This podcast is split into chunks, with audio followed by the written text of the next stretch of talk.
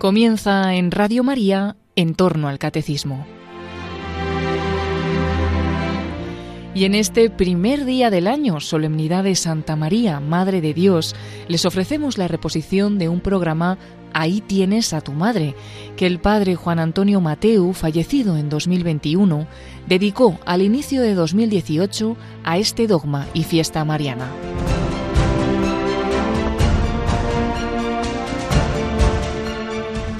Muy queridos amigos y oyentes, iniciamos un año nuevo. Por esto, en primer lugar, os deseo a todos un feliz año nuevo, un feliz año del Señor.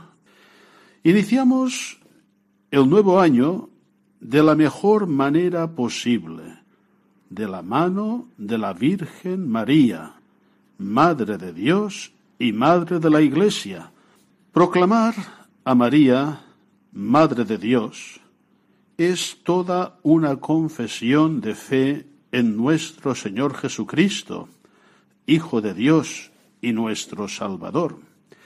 De hecho, la fiesta de Santa María, Madre de Dios, se celebra cuando se cumple la octava de Navidad, estos ocho días consecutivos en que celebramos el nacimiento de nuestro Salvador. Es toda una profesión de fe. Qué bonito empezar el año profesando nuestra fe en Jesucristo, Hijo de Dios, nacido de la Virgen María. De hecho, la maternidad divina de María es la contemplación del mismo misterio de la encarnación por parte de la madre. Si el niño, nacido en Belén, es confesado verdadero hombre y verdadero Dios, con toda la razón, la Virgen María puede y debe ser llamada Madre de Dios, Madre del Hijo de Dios encarnado, de la segunda persona de la Santísima Trinidad.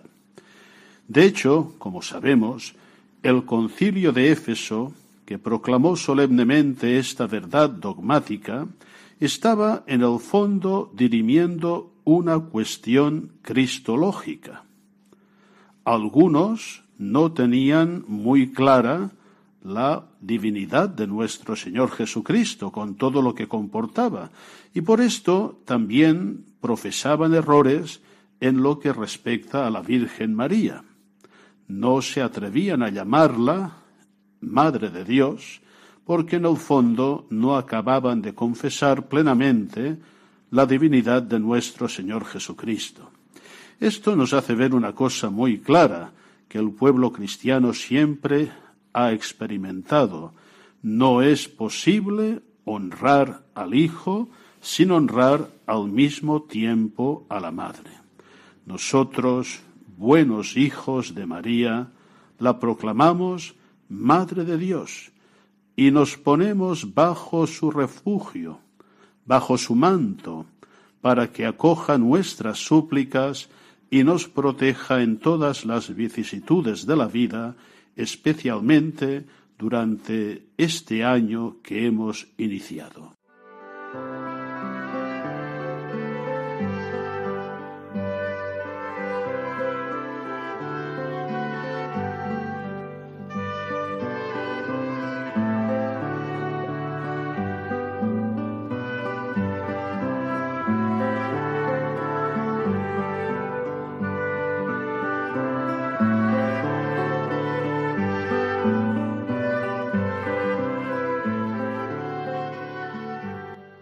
La Virgen María, Madre de Dios y Madre nuestra, no lo dudéis, nos va a ayudar para que este año sea muy pleno, para que acertemos.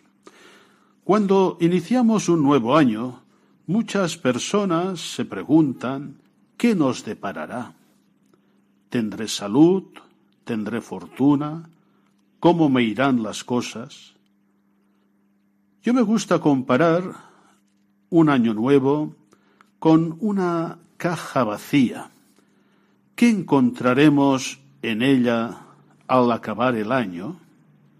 Pues lo que vayamos poniendo. si la vamos llenando cada día con lo mejor, con fe, con esperanza, con caridad y amor, con servicio, con misericordia, con determinación para hacer la voluntad de Dios, no lo dudéis, al acabar el año, todo será muy pleno. María nos inspira de la mejor manera para llenar este año de las mejores realidades. Recordemos la presencia de la Virgen María en las bodas de Caná, tema que profundizaremos en la segunda parte de este programa con unas preciosas catequesis del Papa San Juan Pablo II. Pues bien, aquella frase de María en Caná, lo que a mí me gusta llamar el mandato, el mandamiento de María, debe ser nuestra fuente de inspiración cada día de este año que hemos iniciado por la gracia de Dios. ¿Y qué nos decía María?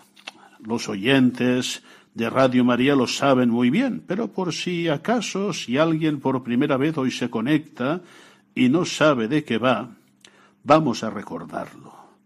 María dijo a los siervos, y nos lo repite hoy a nosotros, lo más importante, haced lo que Él os diga, haced lo que Jesucristo nos dice.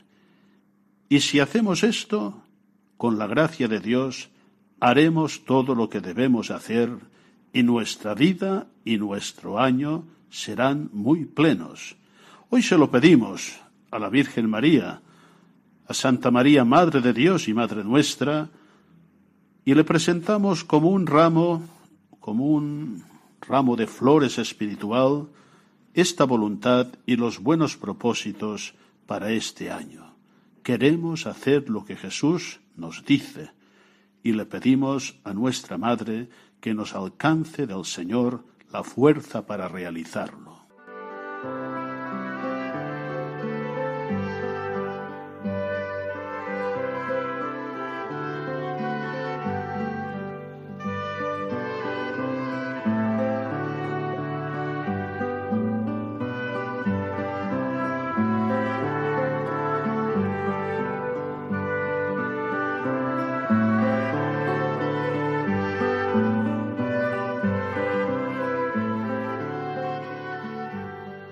Y ahora, muy queridos oyentes, quiero haceros un obsequio.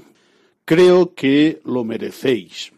Se trata de algunas perlas preciosas, es decir, frases, pensamientos, de un gran devoto de María, el Padre Pío, San Pío de Pietrelcina.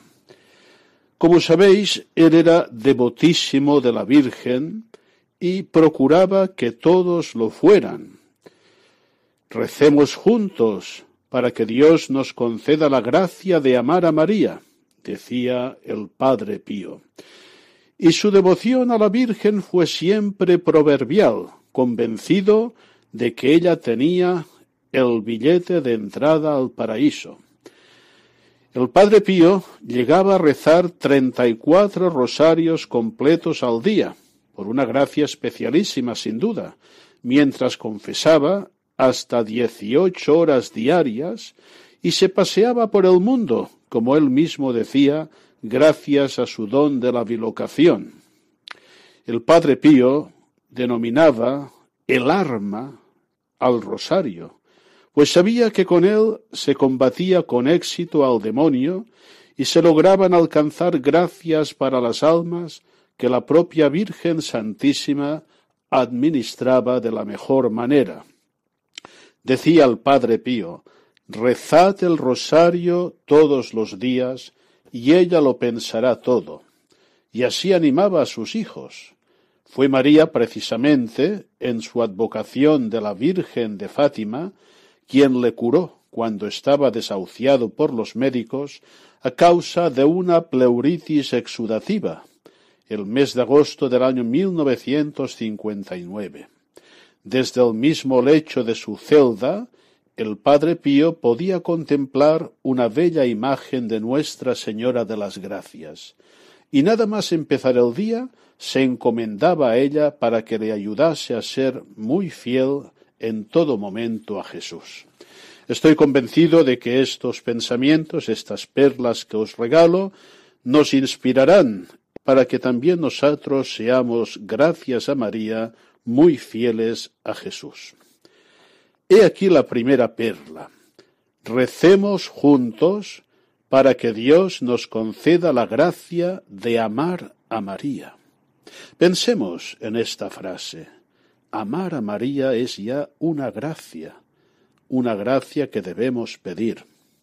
Decía también el Padre Pío, amad a la Virgen y hacedla amar. Rezad el rosario, rezadlo siempre, rezadlo cuantas veces podáis. El rosario es la oración que hace triunfar sobre todo y a todos. Ella, María, nos lo ha enseñado así, lo mismo que Jesús nos enseñó el Padre nuestro. Decía también, para entrar en el paraíso se requiere algo muy importante. Hay que contar con el billete de acceso a la Santísima Virgen. Si esto se consigue, lo hemos conseguido todo. Ella es la puerta del cielo y el billete que te permite el ingreso en el cielo es el Santo Rosario. Vemos pues cómo insiste el Padre Pío en el rezo del Santo Rosario como oración predilecta de María.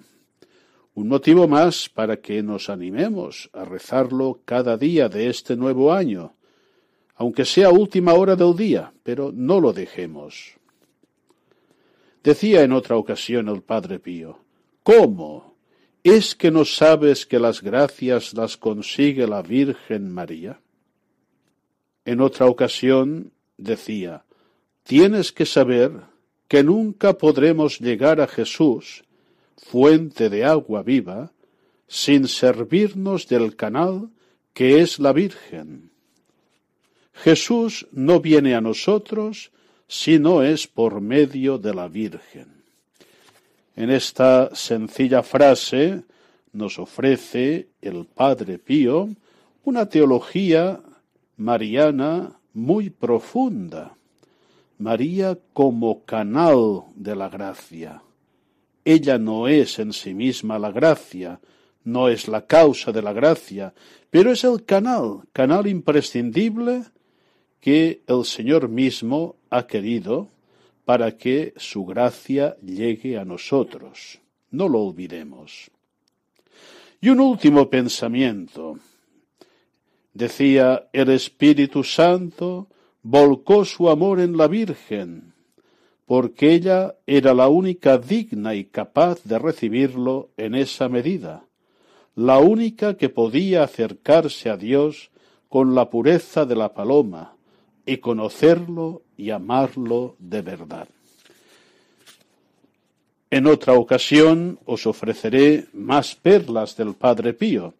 Creo que las que hemos comentado son suficientes para inspirarnos, para aumentar nuestra devoción a la Virgen María, para ser más marianos y así ser más cristianos. Y por si algún lector, algún oyente, pues quiere saber un poco la fuente de estas perlas, eh, le voy a dar la indicación. Es un precioso librito, muy precioso, de José María Zabala, que se titula Padre Pío, mano a mano. Y de este libro escribe Monseñor Munilla que es un instrumento muy práctico para la oración de cuantos somos devotos del Padre Pío.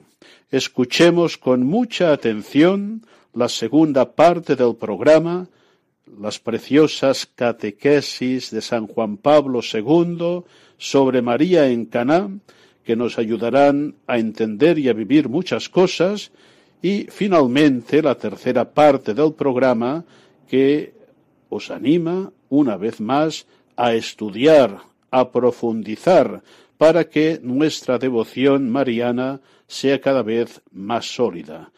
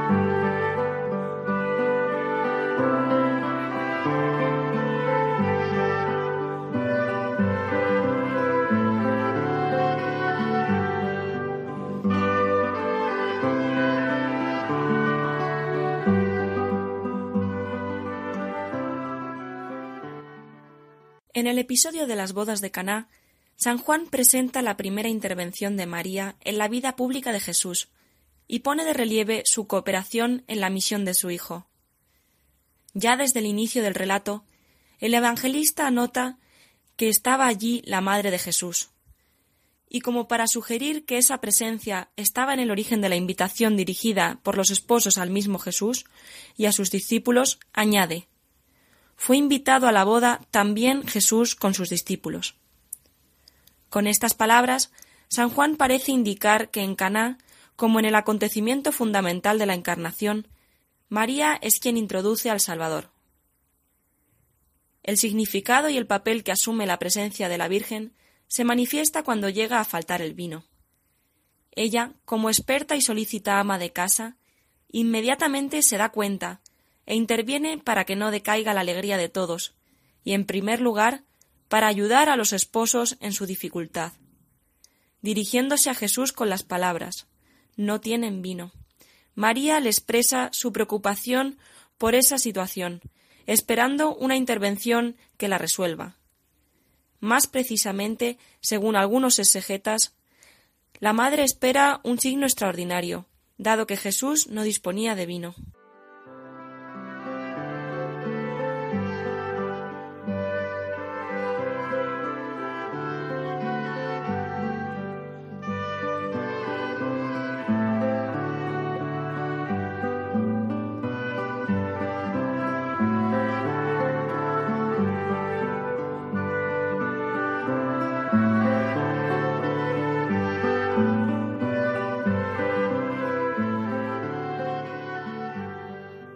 La opción de María, que habría podido tal vez conseguir en otra parte el vino necesario, manifiesta la valentía de su fe, porque hasta ese momento Jesús no había realizado ningún milagro, ni en Nazaret ni en la vida pública. En Caná, la Virgen muestra una vez más su total disponibilidad a Dios. Ella, que en la Anunciación, creyendo en Jesús antes de verlo, había contribuido al prodigio de la concepción virginal, aquí confiando en el poder de Jesús aún sin revelar, provoca su primer signo, la prodigiosa transformación del agua en vino. De ese modo, María precede en la fe a los discípulos, que, como refiere San Juan, creerán después del milagro. Jesús manifestó su gloria y creyeron en él sus discípulos. Más aún, al obtener el signo prodigioso, María brinda un apoyo a su fe.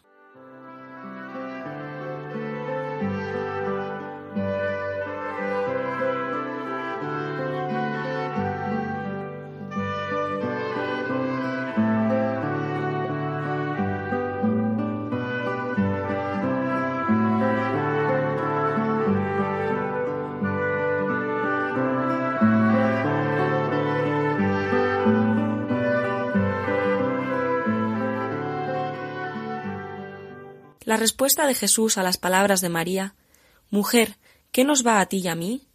Todavía no ha llegado mi hora. expresa un rechazo aparente, como para aprobar la fe de su madre. Según una interpretación, Jesús, desde el inicio de su misión, parece poner en tela de juicio su relación natural de hijo, ante la intervención de su madre. En efecto, en la lengua hablada del ambiente, esa frase da a entender una distancia entre las personas, excluyendo la comunión de vida. Esta lejanía no elimina el respeto y la estima. El término mujer, con el que Jesús se dirige a su madre, se usa en una acepción que reaparecerá en los diálogos con la cananea, la samaritana, la adúltera y María Magdalena, en contextos que manifiestan una relación positiva de Jesús con sus interlocutoras. Con la expresión Mujer, ¿qué nos va a mí y a ti? Jesús desea poner la cooperación de María en el plano de la salvación, que comprometiendo su fe y su esperanza, exige la superación de su papel natural de madre.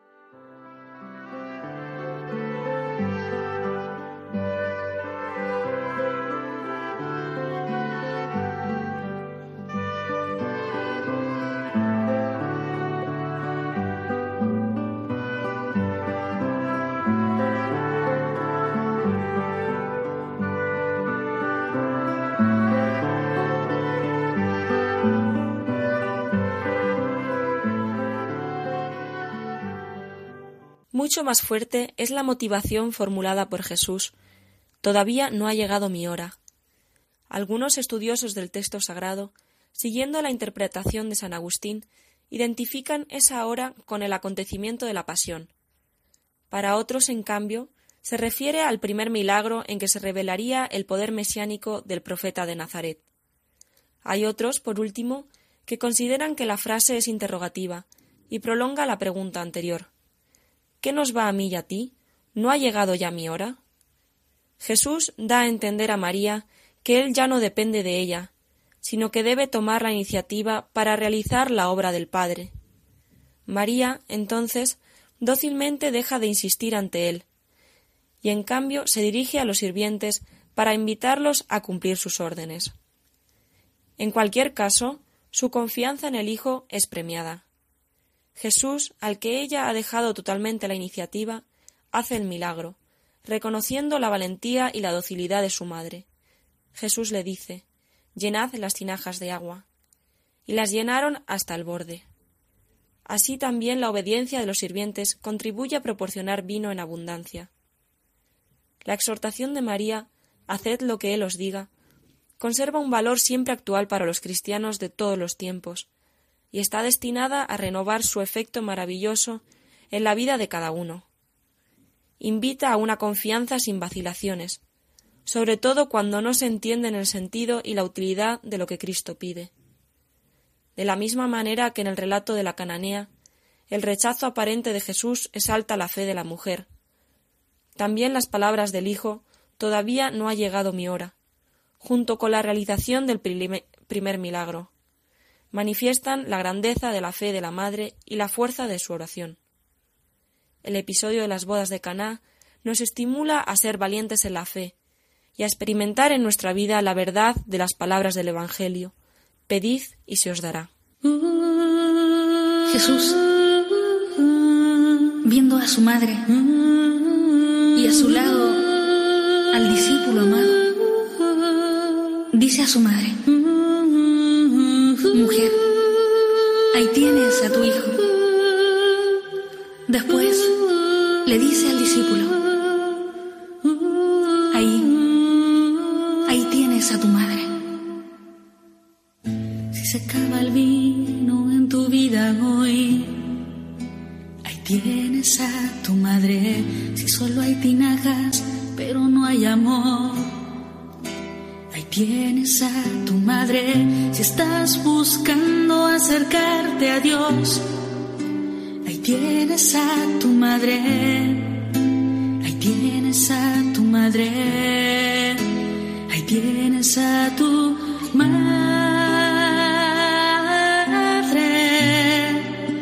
Ahí tienes a tu madre.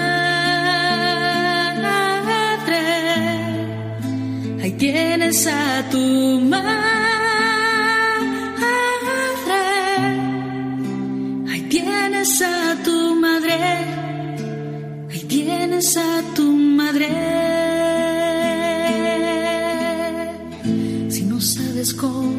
Hacer una oración. Ahí tienes a tu madre si la cruz te pesa para caminar. Ahí tienes a tu madre si no hay pentecostés en tu corazón. Ahí tienes a tu madre. Ahí tienes a tu madre. Ahí tienes a tu madre.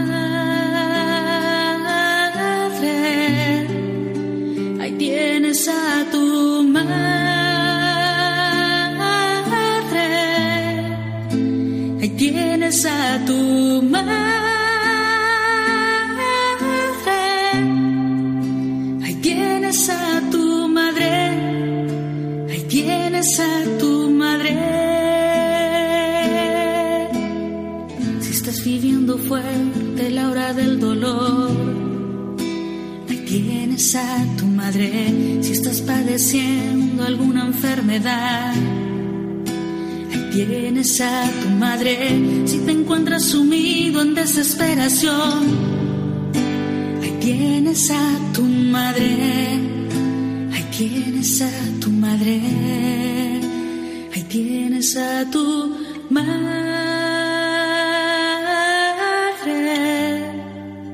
Ahí tienes a tu madre.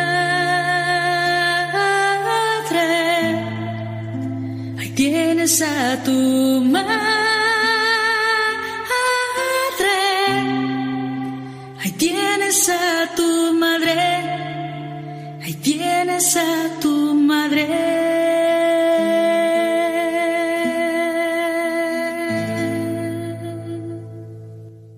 de la Audiencia General de San Juan Pablo II el miércoles 5 de marzo de 1997. Al referir la presencia de María en la vida pública de Jesús, el Concilio Vaticano II recuerda su participación en Caná con ocasión del primer milagro. En las bodas de Caná de Galilea, movida por la compasión, consiguió intercediendo ante él el primero de los milagros de Jesús, el Mesías. Siguiendo al evangelista Juan, el concilio destaca el papel discreto y al mismo tiempo eficaz de la madre que con su palabra consigue de su hijo el primero de los milagros. Ella, aun ejerciendo un influjo discreto y materno, con su presencia es en último término determinante. La iniciativa de la Virgen resulta aún más sorprendente si se considera la condición de inferioridad de la mujer en la sociedad judía. En efecto, en Caná Jesús no sólo reconoce la dignidad y el papel del genio femenino, sino que también, acogiendo la intervención de su madre, le brinda la posibilidad de participar en su obra mesiánica. El término mujer, con el que se dirige a María, no contradice esta intención de Jesús, pues no encierra ninguna connotación negativa, y Jesús lo usará de nuevo, refiriéndose a su madre al pie de la cruz. Según algunos intérpretes, el título mujer presenta a María como la nueva Eva, madre en la fe de todos los creyentes. El concilio, en el texto citado, usa la expresión movida por la compasión, dando a entender que María estaba impulsada por su corazón misericordioso. Al prever el posible apuro de los esposos y de los invitados por la falta de vino, la Virgen compasiva sugiere a Jesús que intervenga con su poder mesiánico. A algunos la petición de María les parece desproporcionada, porque subordina a un acto de compasión el inicio de los milagros del Mesías. A la dificultad responde Jesús mismo, quien al acoger la solicitud de su madre muestra la superabundancia con que el Señor responde a las expectativas humanas, manifestando también el gran poder que entraña el amor de una madre.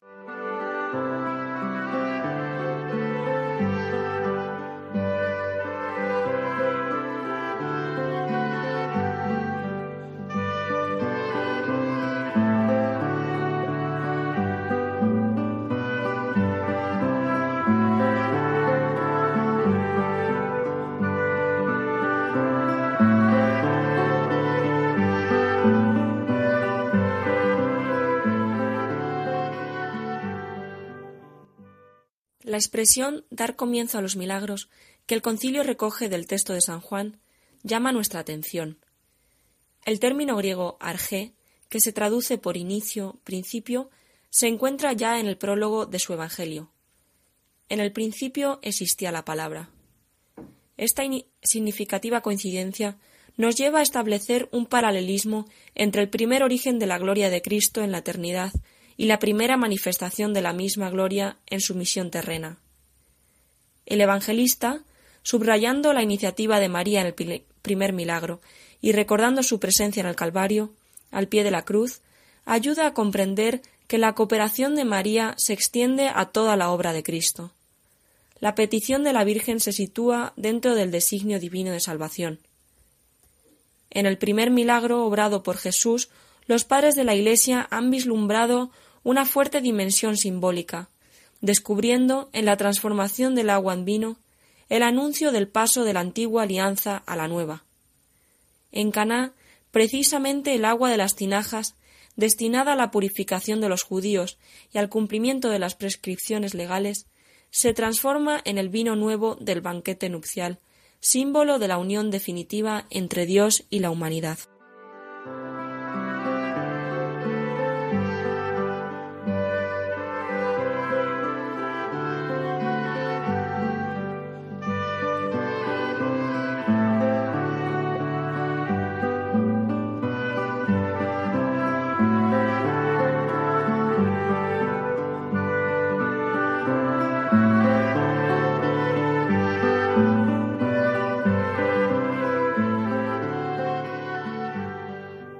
El contexto de un banquete de bodas que Jesús eligió para su primer milagro remite al simbolismo matrimonial, frecuente en el Antiguo Testamento para indicar la alianza entre Dios y su pueblo, y en el Nuevo Testamento para significar la unión de Cristo con la Iglesia. La presencia de Jesús en Caná manifiesta además el proyecto salvífico de Dios con respecto al matrimonio. En esa perspectiva, la carencia de vino se puede interpretar como una alusión a la falta de amor, que lamentablemente es una amenaza que se cierne a menudo sobre la unión conyugal. María pide a Jesús que intervenga en favor de todos los esposos, a quienes sólo un amor fundado en Dios puede librar de los peligros de la infidelidad, de la incomprensión y de las divisiones. La gracia del sacramento ofrece a los esposos esta fuerza superior de amor, que puede robustecer su compromiso de fidelidad incluso en las circunstancias difíciles.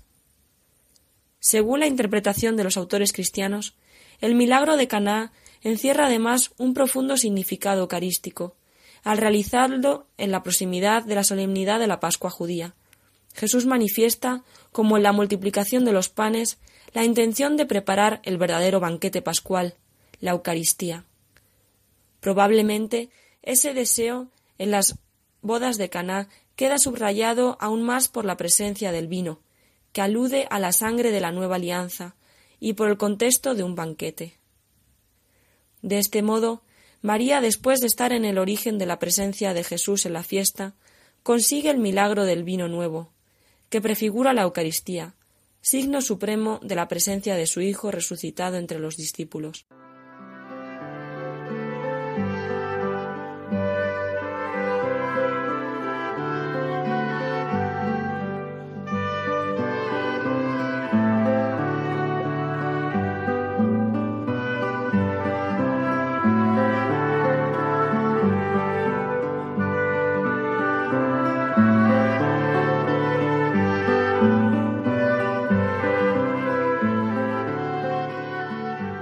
Final de la narración del primer milagro de Jesús, que hizo posible la fe firme de la Madre del Señor en su Hijo Divino, el evangelista Juan concluye sus discípulos creyeron en él. En Caná, María comienza el camino de la fe de la Iglesia, precediendo a los discípulos y orientando hacia Cristo la atención de los sirvientes. Su perseverante intercesión anima asimismo a quienes llegan a encontrarse a veces ante la experiencia del silencio de Dios los invita a esperar más allá de toda esperanza, confiando siempre en la bondad del Señor.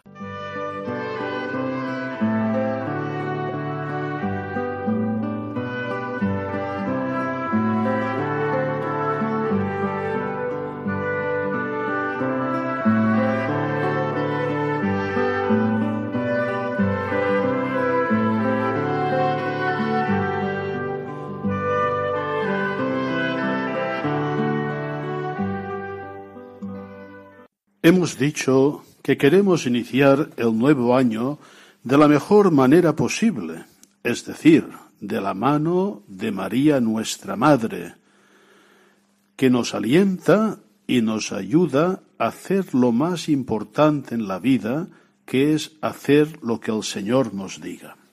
Por esto vamos ahora, en esta tercera parte del programa, a profundizar en el estudio teológico algunos aspectos de la misión materna de María o de su maternidad espiritual, que es fundamento de nuestra devoción y de nuestros buenos propósitos. Se trata de un tema que se inserta en el estudio de la cooperación de Santa María en la salvación de los hombres. El Concilio Vaticano II lo presentaba de esta manera. María, hija de Adán, aceptando la palabra divina, fue hecha madre de Jesús y abrazando la voluntad salvífica de Dios con generoso corazón y sin el impedimento de pecado alguno, se entregó totalmente a sí misma, cual esclava del Señor, a la persona y a la obra de su Hijo, sirviendo al misterio de la redención con él y bajo él, por la gracia de Dios omnipotente. Y continuaba diciendo, con razón, pues, los santos padres estiman a María no como un mero instrumento pasivo, sino como una cooperadora a la salvación humana por la libre fe y la obediencia. Este es un texto de Lumen Gentium número 56. Por tanto, la Madre de Dios tiene un lugar preciso y singular en el plan de la salvación. Y como la misión de María en la liberación de los hombres es consecuencia de su maternidad divina, la misión revestirá también en sí misma caracteres maternos. Vamos a profundizarlo con el texto ya conocido y tantas veces recomendado, que es la Mariología de Juan Luis Bastero y José Manuel Fidalgo. Escuchemos, pues, con atención este texto y procuremos meditarlo y asimilarlo.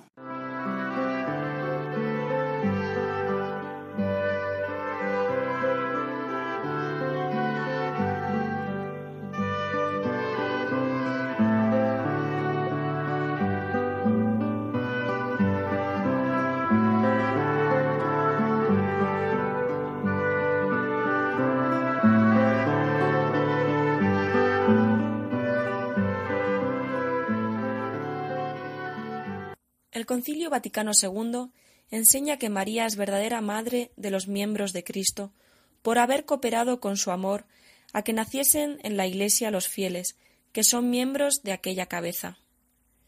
La Virgen colabora con Cristo en un plano subordinado y dependiente, en el nacimiento de los miembros de la Iglesia, y es por ello verdadera y propia madre espiritual de cada uno de los fieles. El Papa Pablo VI afirma en la exhortación signum magnum que la maternidad espiritual es parte integrante del misterio de la salvación humana, por lo cual debe ser tenida como de fe por todos los cristianos. Entre las bases bíblicas de la maternidad espiritual de María hay tres textos evangélicos que hacen referencia explícita a esta verdad. En el episodio de las bodas de Caná vemos que se encuadra la perspectiva de María como madre, Cuatro veces aparece la Virgen en esta escena con el título de Madre de Jesús. Como madre actúa también ante el Hijo y ante los servidores. Se contempla, pues, una doble maternidad, la física respecto a su Hijo y la espiritual respecto a los hombres, manifestada en la frase Haced lo que Él os diga. En el Calvario, o en un contexto de claro sabor mesiánico y eclesiológico, las palabras de Jesús otorgan a María una misión que está en íntima conexión con la obra redentora que el Señor consuma en aquellos momentos. María es madre de los seguidores de su Hijo. En el Apocalipsis vemos una escena bajo una perspectiva cristológica, donde se contempla a la mujer vestida de sol como madre física de Jesús. El Hijo que nace es atacado por el dragón pero Dios lo protege de sus ataques y entonces, despechada de la serpiente contra la mujer, se fue a hacer la guerra al resto de sus hijos, los cuales guardan los mandamientos de Dios y mantienen el testimonio de Jesús. De esta forma, en esta visión aparece María como madre física de Cristo y como madre espiritual de sus discípulos.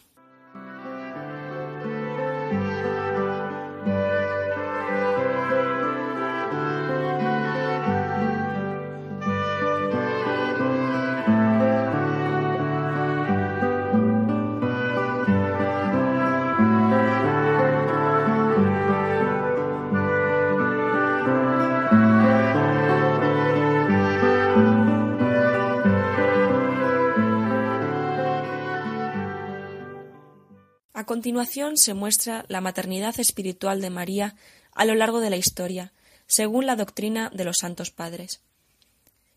En los primeros padres de la Iglesia, la maternidad espiritual de María viene expresada por la figura de la nueva Eva, doctrina de profundo sabor patrístico y que, según algunos mariólogos, se remonta a los albores de la predicación apostólica. Es patente que el paralelismo Eva-María enunciado primeramente por San Justino y desarrollado por muchos padres de los siglos III al VI, sitúa a la Madre de Dios en una dimensión materna respecto a la humanidad redimida. Se puede decir que ya en el siglo II la conciencia de María como nueva Eva es uno de los puntos fuertes de la reflexión teológica de la Iglesia. Eva es la madre de los vivientes, en el orden de la generación natural, y María, nueva Eva, se presenta como la madre de todos los vivientes respecto a su generación espiritual.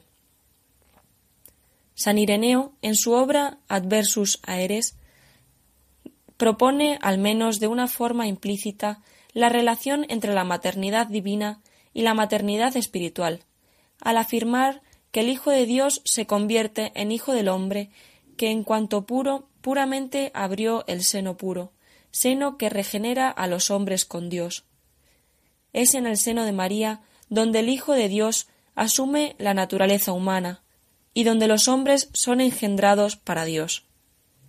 El paralelismo Eva-María prosigue con más amplitud y hondura en los siglos siguientes y en este contexto debe citarse especialmente a San Agustín, para quien el paralelismo Eva-María conduce a la maternidad espiritual, la generación natural de los hombres, que proviene de Eva, se reitera en la nueva Eva, por la regeneración de los redimidos.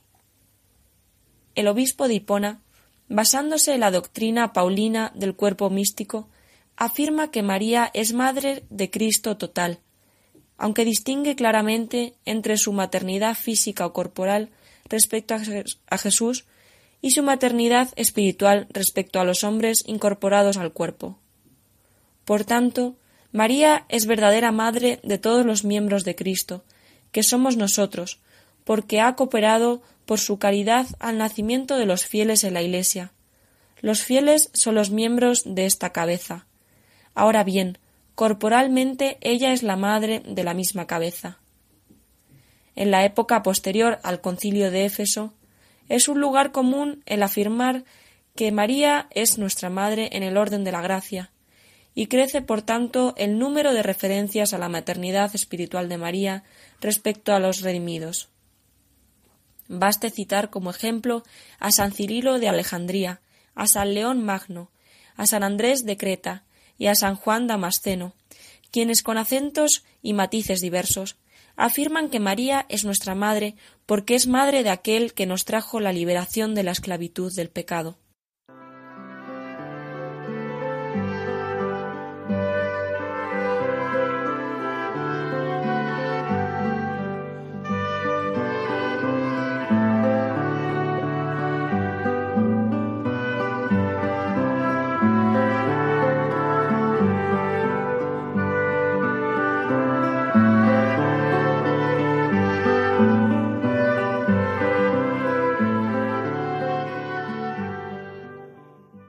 Ya en el alto medioevo se hace común que los teólogos interpreten la escena de María en el Calvario en clave de la maternidad espiritual. De formas diversas y con matices distintos, sostienen que María es nuestra madre, porque mediante ella el hombre adquiere la vida que antes había perdido. a partir del siglo XII, se generaliza la doctrina que pone como fundamento de la maternidad espiritual de María el testamento de Jesús en el Calvario, y de una forma generalizada se acepta que María es la madre espiritual de todos los hombres por dos títulos diversos. El primero, por ser madre de Jesús, al cual dio, por vía de generación, la misma vida humana, haciéndolo hijo de Adán y hermano de todos los hombres. Concibiendo a Cristo, cabeza del cuerpo místico, nos engendró en potencia, como miembros de ese cuerpo. En segundo lugar, por designio divino, al pie de la cruz, cuando Jesús la entregó como madre al discípulo amado.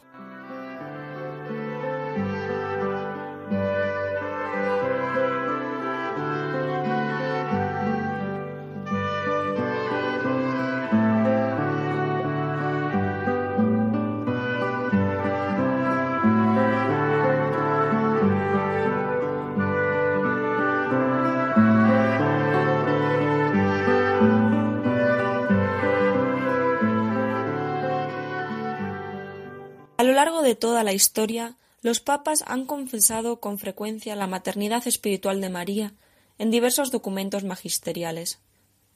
Pero es Benedicto XV el primer pontífice que da una explicación doctrinal a este privilegio.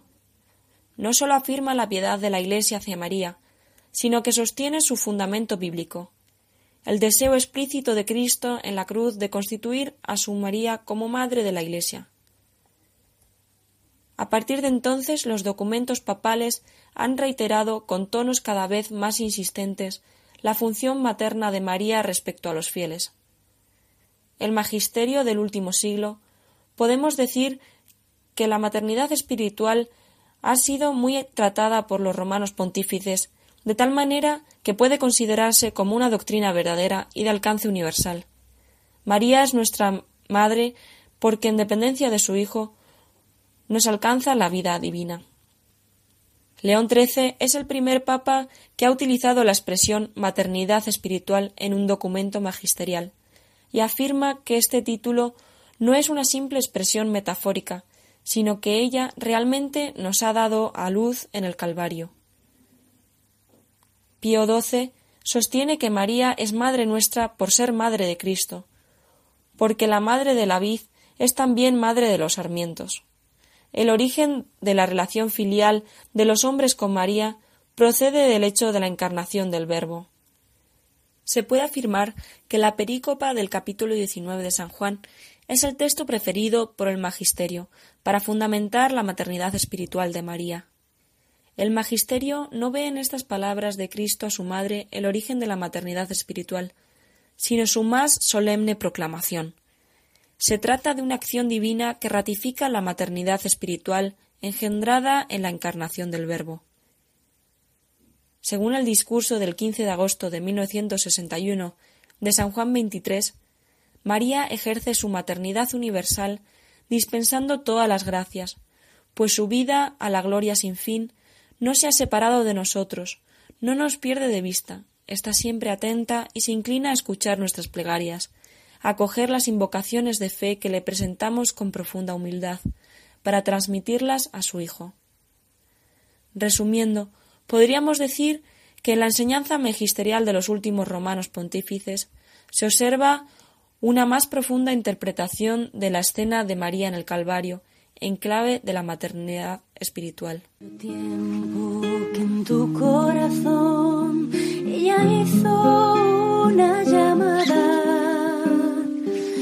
Pidió que le hicieras una humilde oración, compromiso eterno entregado, un camino que te lleva a Dios, esa es tu salvación, es Jesús, es tu amigo, se te entrega rendido. das cuenta que pasan los años, que tu llama se apaga, que no sabes seguir. Pero ella te mira, te cuida y te dice, mi fiel hijo, no te olvides de mí. Y volverás a María, la llena de Dios, aquel día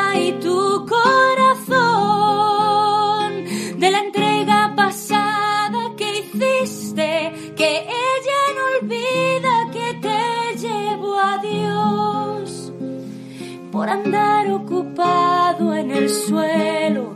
Olvidaste que el cielo es la meta mayor, el camino de la salvación, tu entrega de corazón.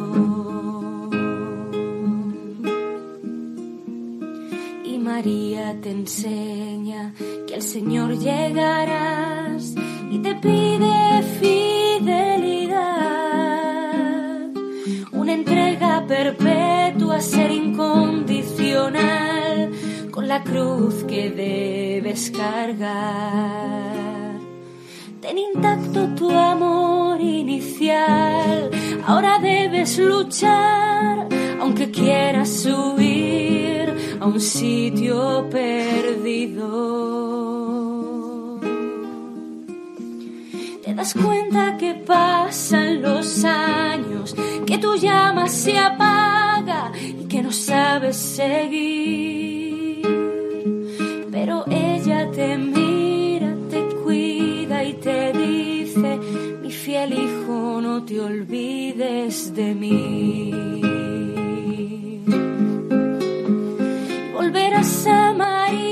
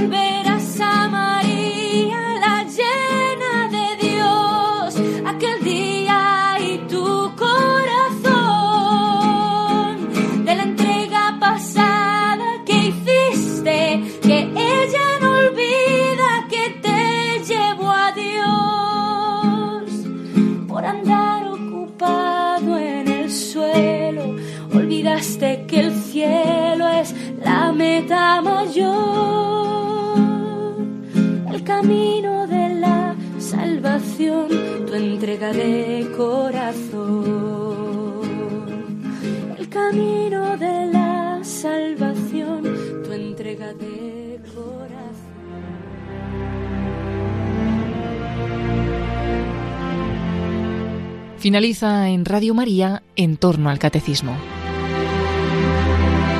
Y en este primer día del año, solemnidad de Santa María, Madre de Dios, les hemos ofrecido la reposición de un programa Ahí tienes a tu madre, que el padre Juan Antonio Mateu, fallecido en 2021, dedicó al inicio de 2018 a este dogma y fiesta mariana.